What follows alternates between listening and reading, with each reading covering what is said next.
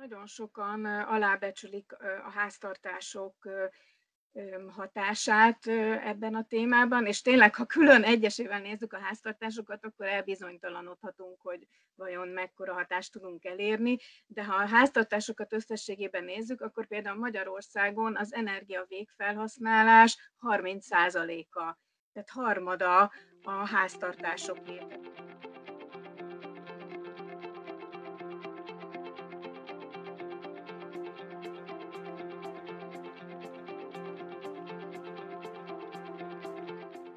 Szerencsére egyre felkapottabb téma a világban, és Magyarországon is a környezetvédelem. Nagyon sok ország és multinacionális cég teszi közzé vállalásait. Mindeközben az egyén szintjén is látni az erősödő környezettudatosságot, mégsem lehet hátradőlni, hiszen nagyon sokan nem tudják, hogy maguk a háztartások milyen környezetkárosító erővel bírnak, és sokszor már kevés odafigyelés is nagyon sokat tehet a klímaváltozás ellen. Arról, hogy milyen konkrét lépéseket tehetünk egyéni szinten a környezetünkért, mennyibe kerül mindez, lehet-e környezettudatos életmóddal spórolni a rezsiköltségeken, és vannak-e már ezzel kapcsolatban konkrét tapasztalatok és számok, Vadovics Edinával, a Independent Intézet szakmai vezetőivel beszélgetünk, aki egyébek, egyebek mellett környezet, környezetvédelmi menedzser, tréner és fenntartható életmód szakértő. Üdvözöllek, Edina! Üdvözölnek én is, és üdvözlök minden hallgatót. Köszönöm szépen a meghívást. Mi köszönjük, hogy, hogy megosztod velünk a gondolataidat ebben a témakörben. És én kezdeném is az első kérdésemmel. Nem tudom, hogy te hogy vagy bele, meg a te ismerősi körödben hogy van ez, de nekem nagyon sok olyan ismerősem van, akik környezetileg igyekszik tudatosan élni, de vannak, akik egyáltalán nem foglalkoznak ezzel a kérdéskörrel. Miután ti a Green Independentnél több háztartási programot is csináltok, mi a tapasztalatok? Hogy állnak általánosságban a magyar háztartások a környezetvédelem témaköréhez? Mi azt tapasztaljuk, hogy egyre nagyobb az érdeklődés, egyre többen többféle környezetből jönnek hozzánk tanácsért, résztvevőnek programjainkban.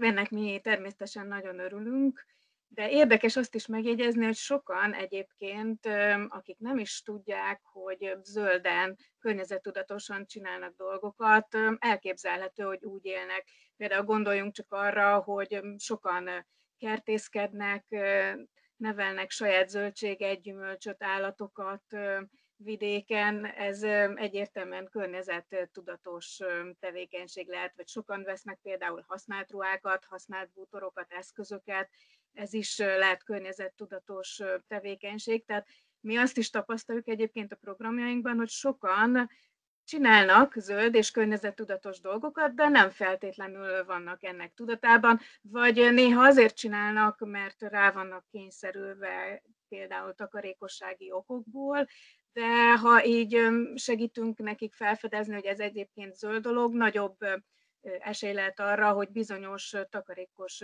dolgokat megtartanak. Tehát ez egy érdekes kérdés.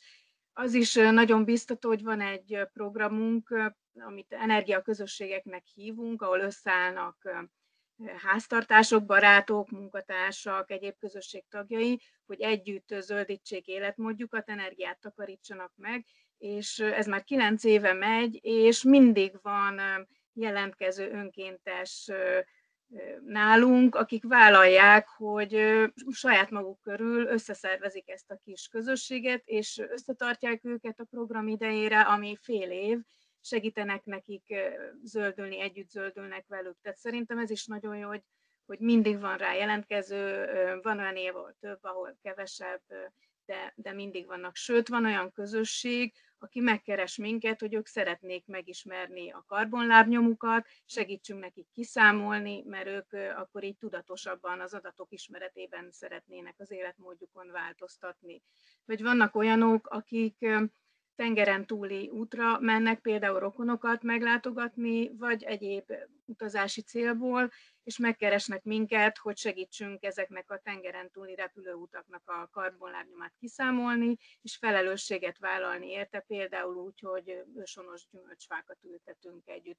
Tehát nagyon sok pozitív tapasztalatunk van. Természetesen jó lenne, hogyha ezek még szélesebb körben elterjednének, de a, a csírák, a magók, a, a a katalizátor emberek mindenképp itt vannak közöttünk. Nagyon érdekes, amiket mondasz, meg erre szerintem a, a beszélgetés folyamán még visszatérni mindenképpen, hogy ezekre a programokra.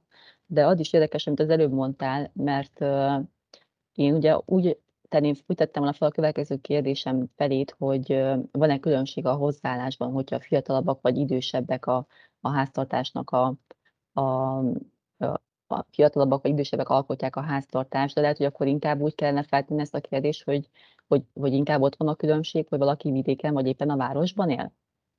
Nem, nem feltétlenül. Igazából, ha megnézzünk különböző statisztikákat, vagy reprezentatív kutatásokat, Például volt egy, aminek az e, egy cég által végzett magyarországi reprezentatív kutatás, ott például azt találták, hogy azok a legaktívabb környezetvédők, akik 50 év felettiek, és viszonylag jól képzettek magas oktatási eredményeket, sok oktatási, tehát sok iskolát elvégeztek, de mi ezt nem mindig tapasztaljuk a programokban, hogy így meg tudjuk osztani a résztvevőket. Nálunk az jellemző, hogy tényleg vannak fiatalok, egyetemisták, de vannak nyugdíjasok is, akik jönnek és lelkesen részt, vennek, részt vesznek.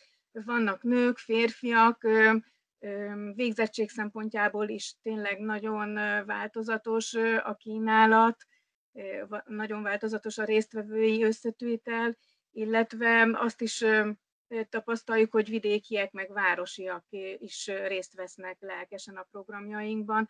Talán akik különösen nagy számban részt vesznek, azok a kisgyerekes háztartások, de, de tényleg nem kizárólag, hanem minden más korosztályból és háztartás típusból, tehát egyedülállók, párok, nyugdíjasok egyedül vagy a párjukkal együtt is részt vesznek, tehát tényleg nagyon-nagyon változatos a résztvevői közösségünk.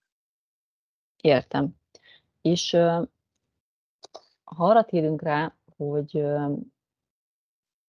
hogy sokan nincsenek tisztában azzal, én azt látom legalábbis a, a, a környezetemben, hogy a háztartások mennyire számítanak nagy környezetszennyezőknek, hogyha iparágakhoz vagy vállalatokhoz viszonyítjuk őket hogy tudunk erre e globális, illetve magyar statisztikákat hozni, hogy mégis mi a különbség a háztartások által okozott környezetszennyezés, és például egy iparág vagy egy bizonyos szektornak a környezetszennyező képessége között?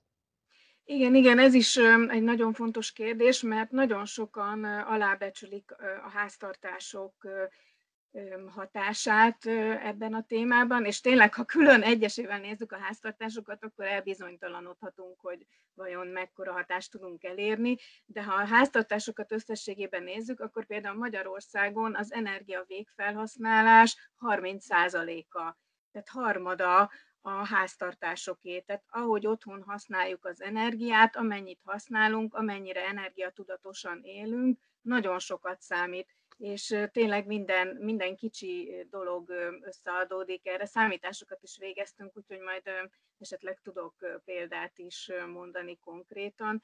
Vagy hogyha megnézzük például a háztartások átlagos karbonlábnyomát, akkor is azt, azt tapasztaljuk, hogy bár a magyar háztartások átlagosan kisebb karbonlábnyommal rendelkeznek, mint a legtöbb Európai Uniós ország háztartása, ennek ellenére minimum a felére kellene csökkenteni, de a legtöbb háztartásnál ennél többre a karbonlábnyomot ahhoz, hogy az hosszabb távon fenntartható legyen.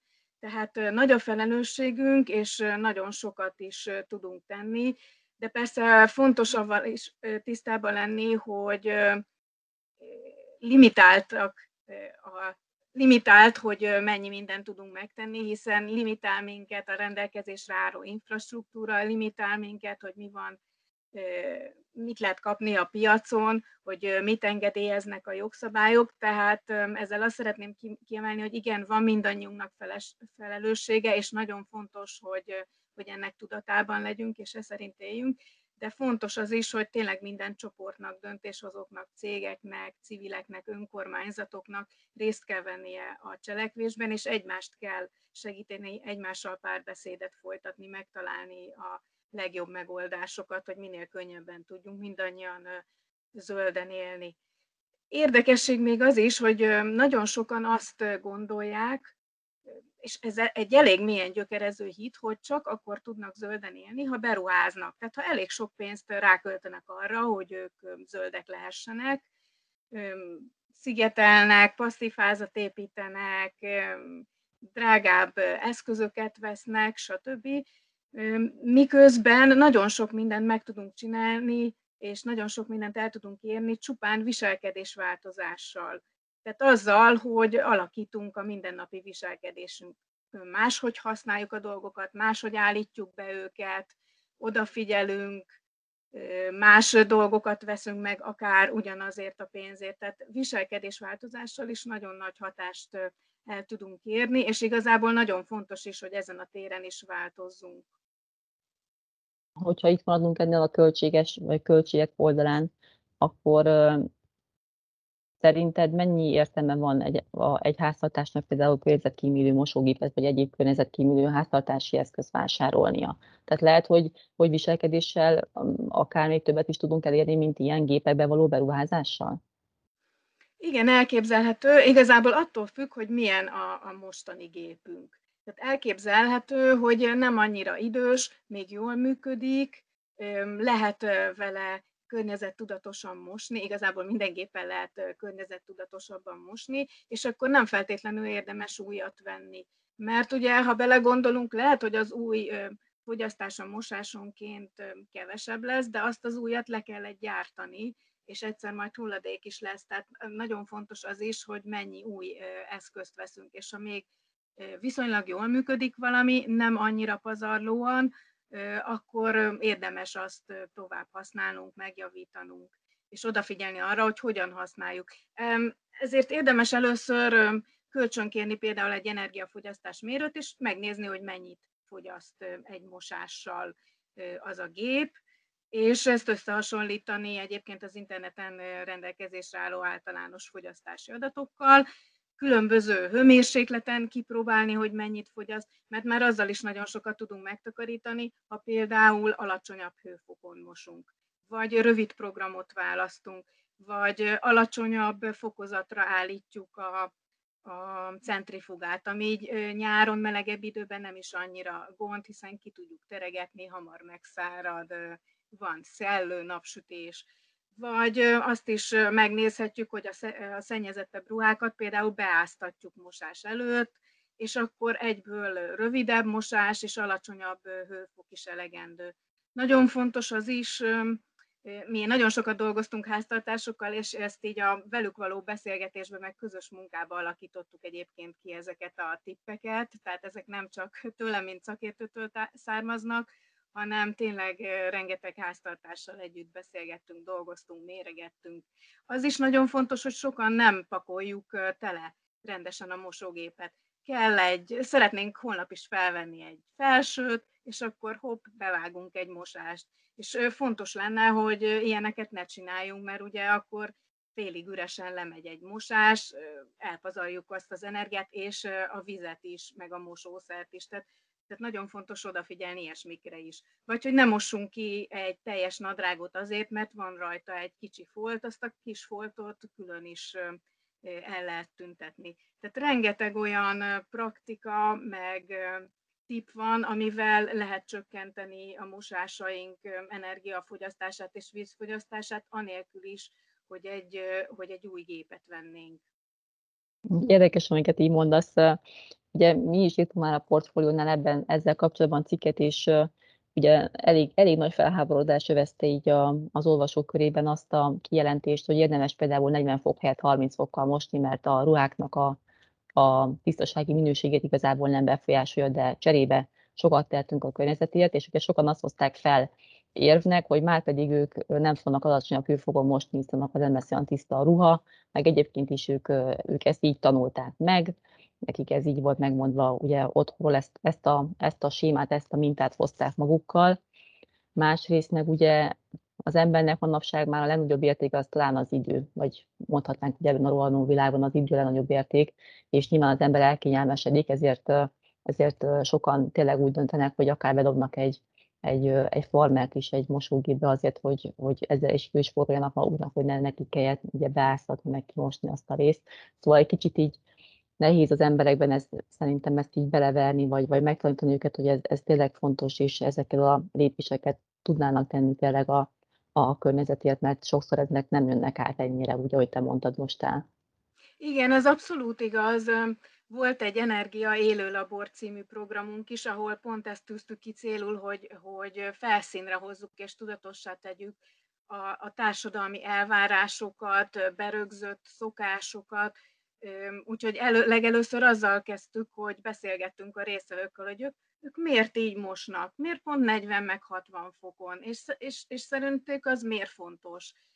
Ki mondta nekik, próbálták-e egyáltalán, a, a, mert nagyon sok embernek nagyon szuper mosógépe van már, tényleg a legmodernebb, és, és azt is találtuk, hogy nem ismerik a programokat a mosógépben, az, ahhoz szoktak hozzá, hogy a színes ruhákat 40 fokon, a fehér ruhákat 60 fokon mossuk, és ez, ez rögződött beléjük, ezt a szokást, ezt a gyakorlatot tartották fent.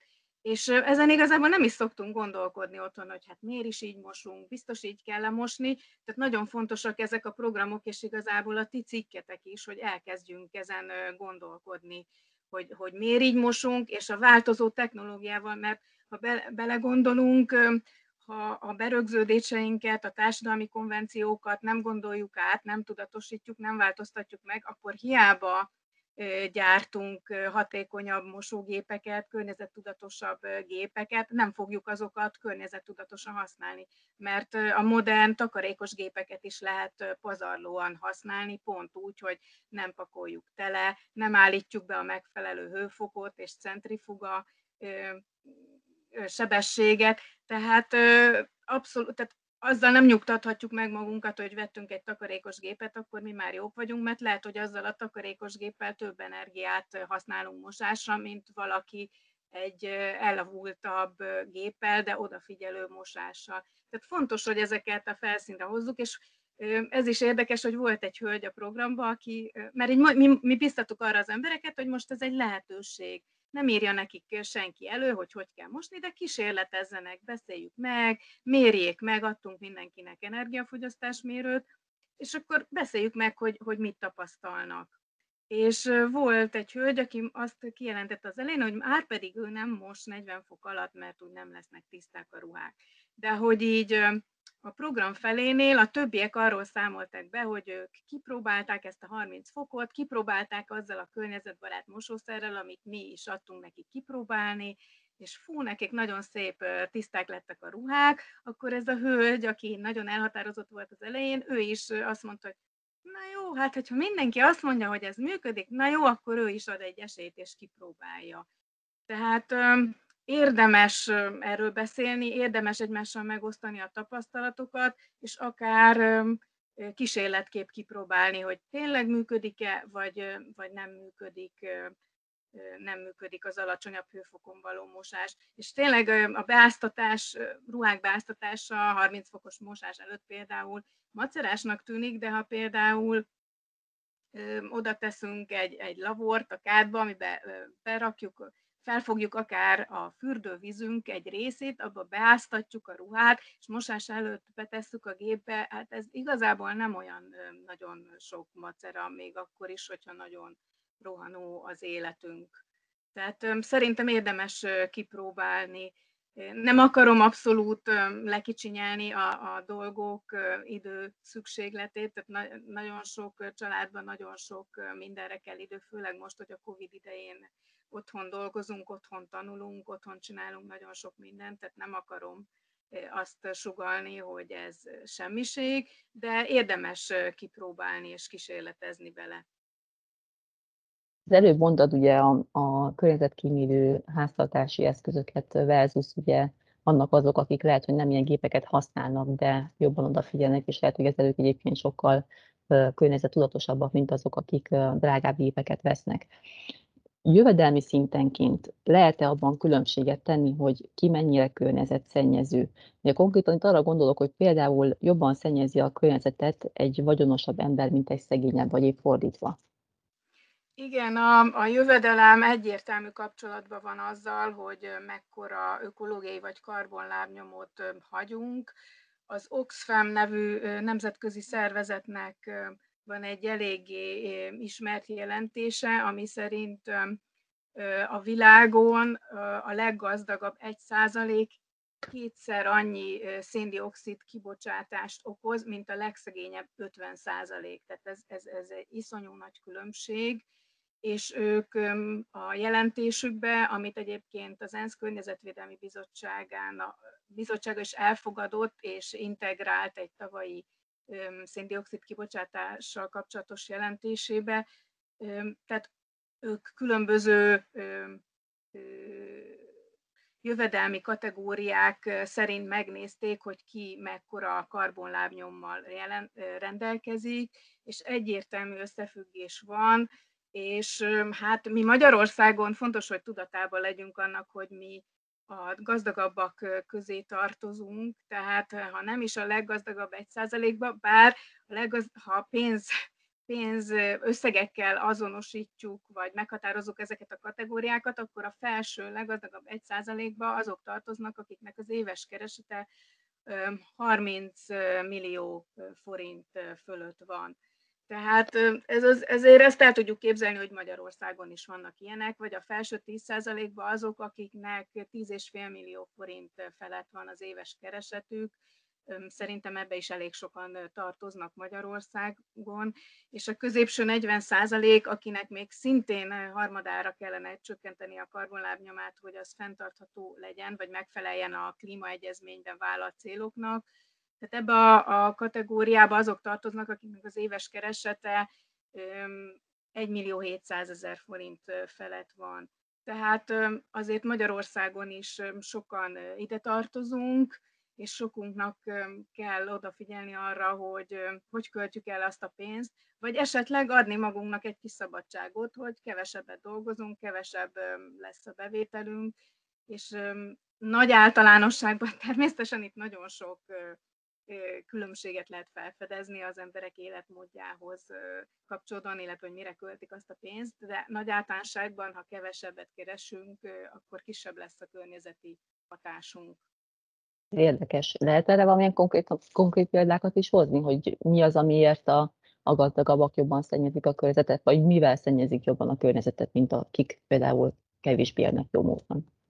Hát például általában nagyobb lakásokban élünk, aminek ugye az építések, kifűtése, stb. több energiát és erőforrást emészt fel, általában többet autózunk, többet repülünk, többet költünk ruhákra és egyéb fogyasztási cikkekre, több élelmiszert vásárolunk, nagyobb arányba veszünk olyan élelmiszert, amit nem helyben, nem szezonálisan termelnek meg, stb. Tehát az élet nagyobb arányba veszünk részt olyan szabadidős tevékenységekbe, amik energia és erőforrás igényesek. Vagy egyáltalán van időnk ilyen, és lehetőségünk ilyen szabadidős tevékenységekben részt venni. Tehát ezek, ezek mind. Világos. De és tényleg érdemes, amit elnézést, hogy közben vágtam, tényleg érdemes megnézni és kiszámolni az egyéni karbonlábnyomukat, mert nagyon-nagyon sok mindentől függ, és, és az egyéni fogyasztásra és rezsifogyasztásra, energia és erőforrás fogyasztásra érdemes alapozni utána, hogy, hogy változtassunk, mert ugyanazzal a keresettel is nagyon nagy, nagyon különböző karbonlábnyomaink és ökológiai lábnyomaink lehetnek. És egyéni karbonlábnyomot hogy lehet kiszámítani? Vannak különböző karbonlábnyom számlálók. Magyarországon sajnos kevesebb van. Nekünk van egy saját, a karbonkalkulátor.hu oldalon elérhető. Ezt tíz évvel készítettük, úgyhogy egy kicsit régi, de, de használható, és egy jó közelítő adatot fog adni. Fel kell készülni egy kicsit fogyasztási adatokkal, például, hogy mennyi, mennyi volt az áram, gáz és egyéb fogyasztásunk az előző hónapban, de, de ezt ingyenesen lehet használni. Ezt most egy programunkban, egy EU-s kutatási programba fel fogjuk újítani, úgyhogy reméljük, hogy ez könnyebben elérhető lesz. De vannak egyéb ökológiai lábnyomkalkulátorok is, amiket el lehet érni, érdemes rákeresni, és akkor feljön pár lehetőség. Igen, ez hasznos információ mindenképpen. Remélem, hogy akik hallgatják majd a podcastunkat, azok is ráveszik majd magukat, hogy, hogy megnézzék ezt, mert tényleg hasznos információkat tud mondani egy, egy embernek arról, hogy, hogy mennyire is környezetszennyező az ő életmódja, és miben tud még esetleg javítani.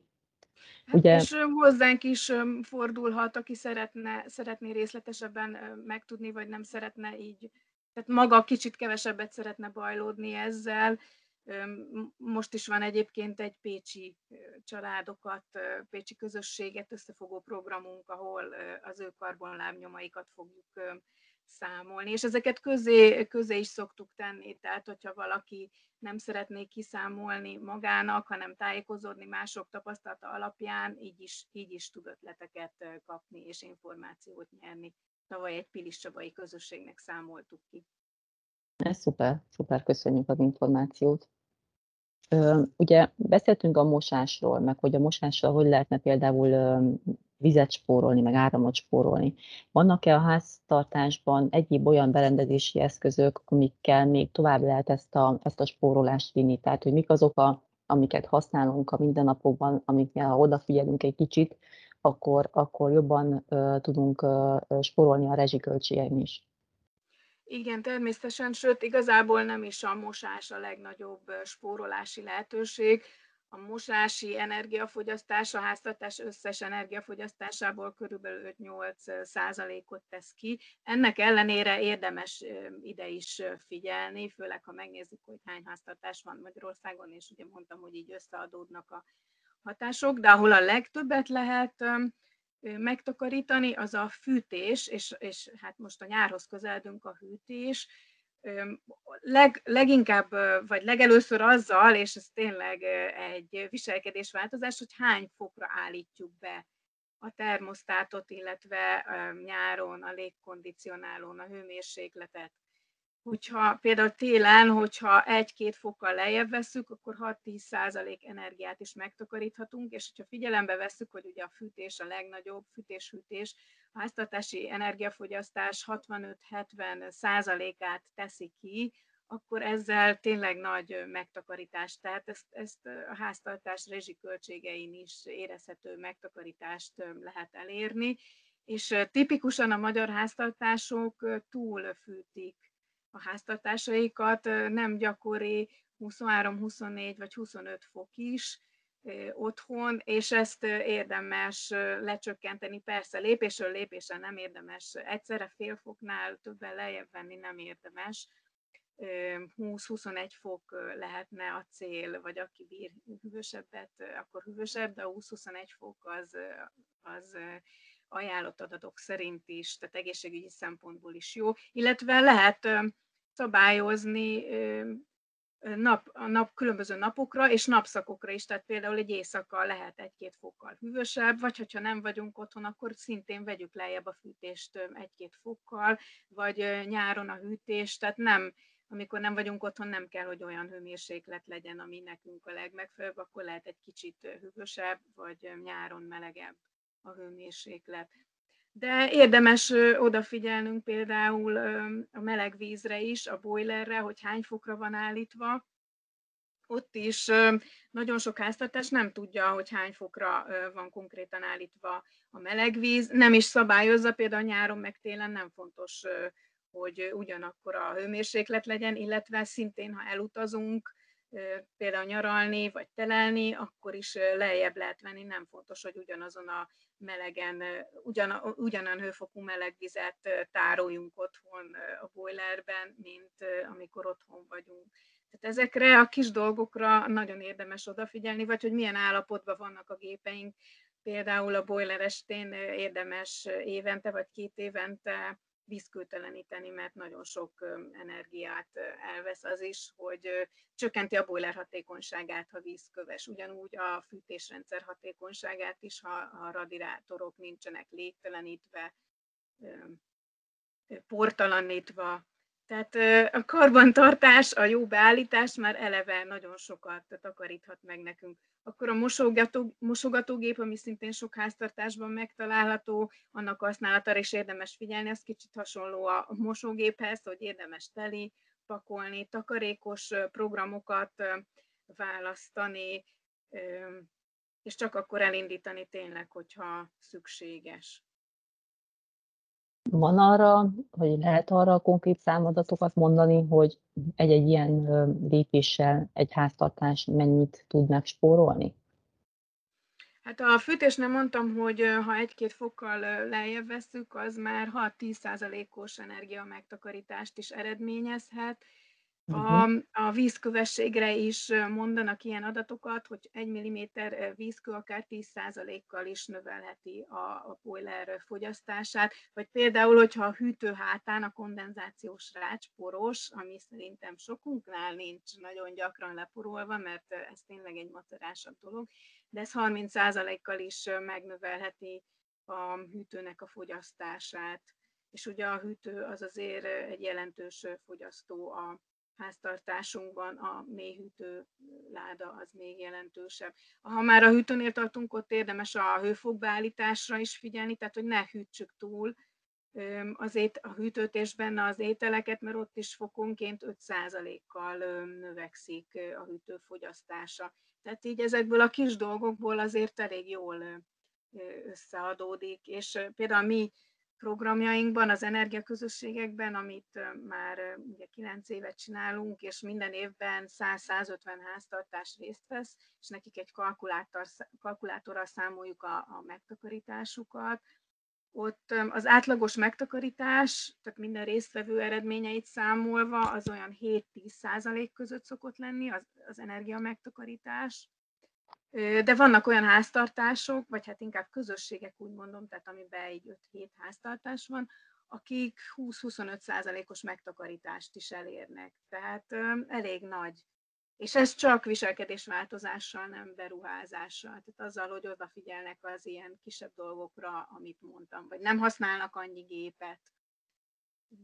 Ilyesmi. Nagyon, uh-huh, nagyon tanulságosak ezek a számok, amiket mondasz. És ugye mondtad ezeket a programokat, hogy ti csináltok ilyeneket, hogyha egy háztartás arra szánná rá magát, hogy csatlakozna ez, akkor milyen módon teheti ezt meg?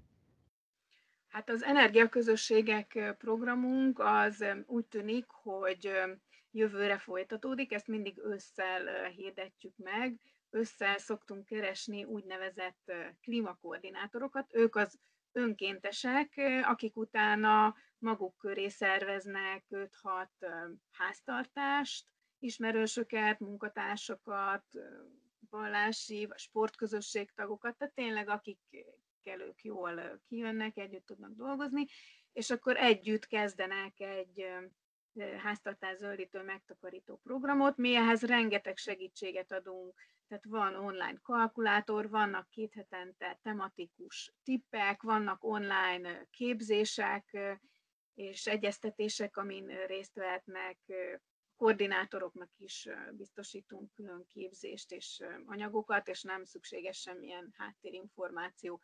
De aki már előbb ne, neki ke, szeretne kezdeni, nyáron szoktunk egy kell ennyi energia elnevezésű kampányt futtatni a egyik közösségi oldalon, és ott kis nyereményeket is szoktunk adni a sikeres résztvevőknek, itt ilyen kisebb kívásokat kell teljesíteni, és itt is rengeteg tippet, hasznos dolgot, érdekességet osztunk meg.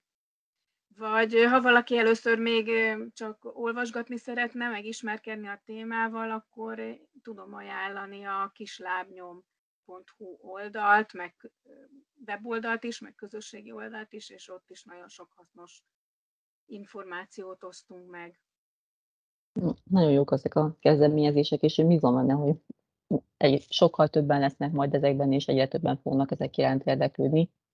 És uh, Edina, köszönöm szépen akkor a, a beszélgetést. Gondolom, hogy uh, talán rávilágítottunk arra, hogy nagyon is fontos és sürgető tenni a környezet és a klímavédelem érdekében is. Ráadásul a gyakorlati tapasztalatok azt mutatják, hogy ezzel még a kiadásainkat is tudjuk jelentősen csökkenteni, tehát mindenképpen megérni, ez, megéri ezzel foglalkozni. Jó hallgatóinkat pedig biztatnám arra, hogy kövessenek minket Soundcloudon és Spotify-on is. A Portfolio pénzügy podcastját hallhatták, köszönjük szépen a figyelmet!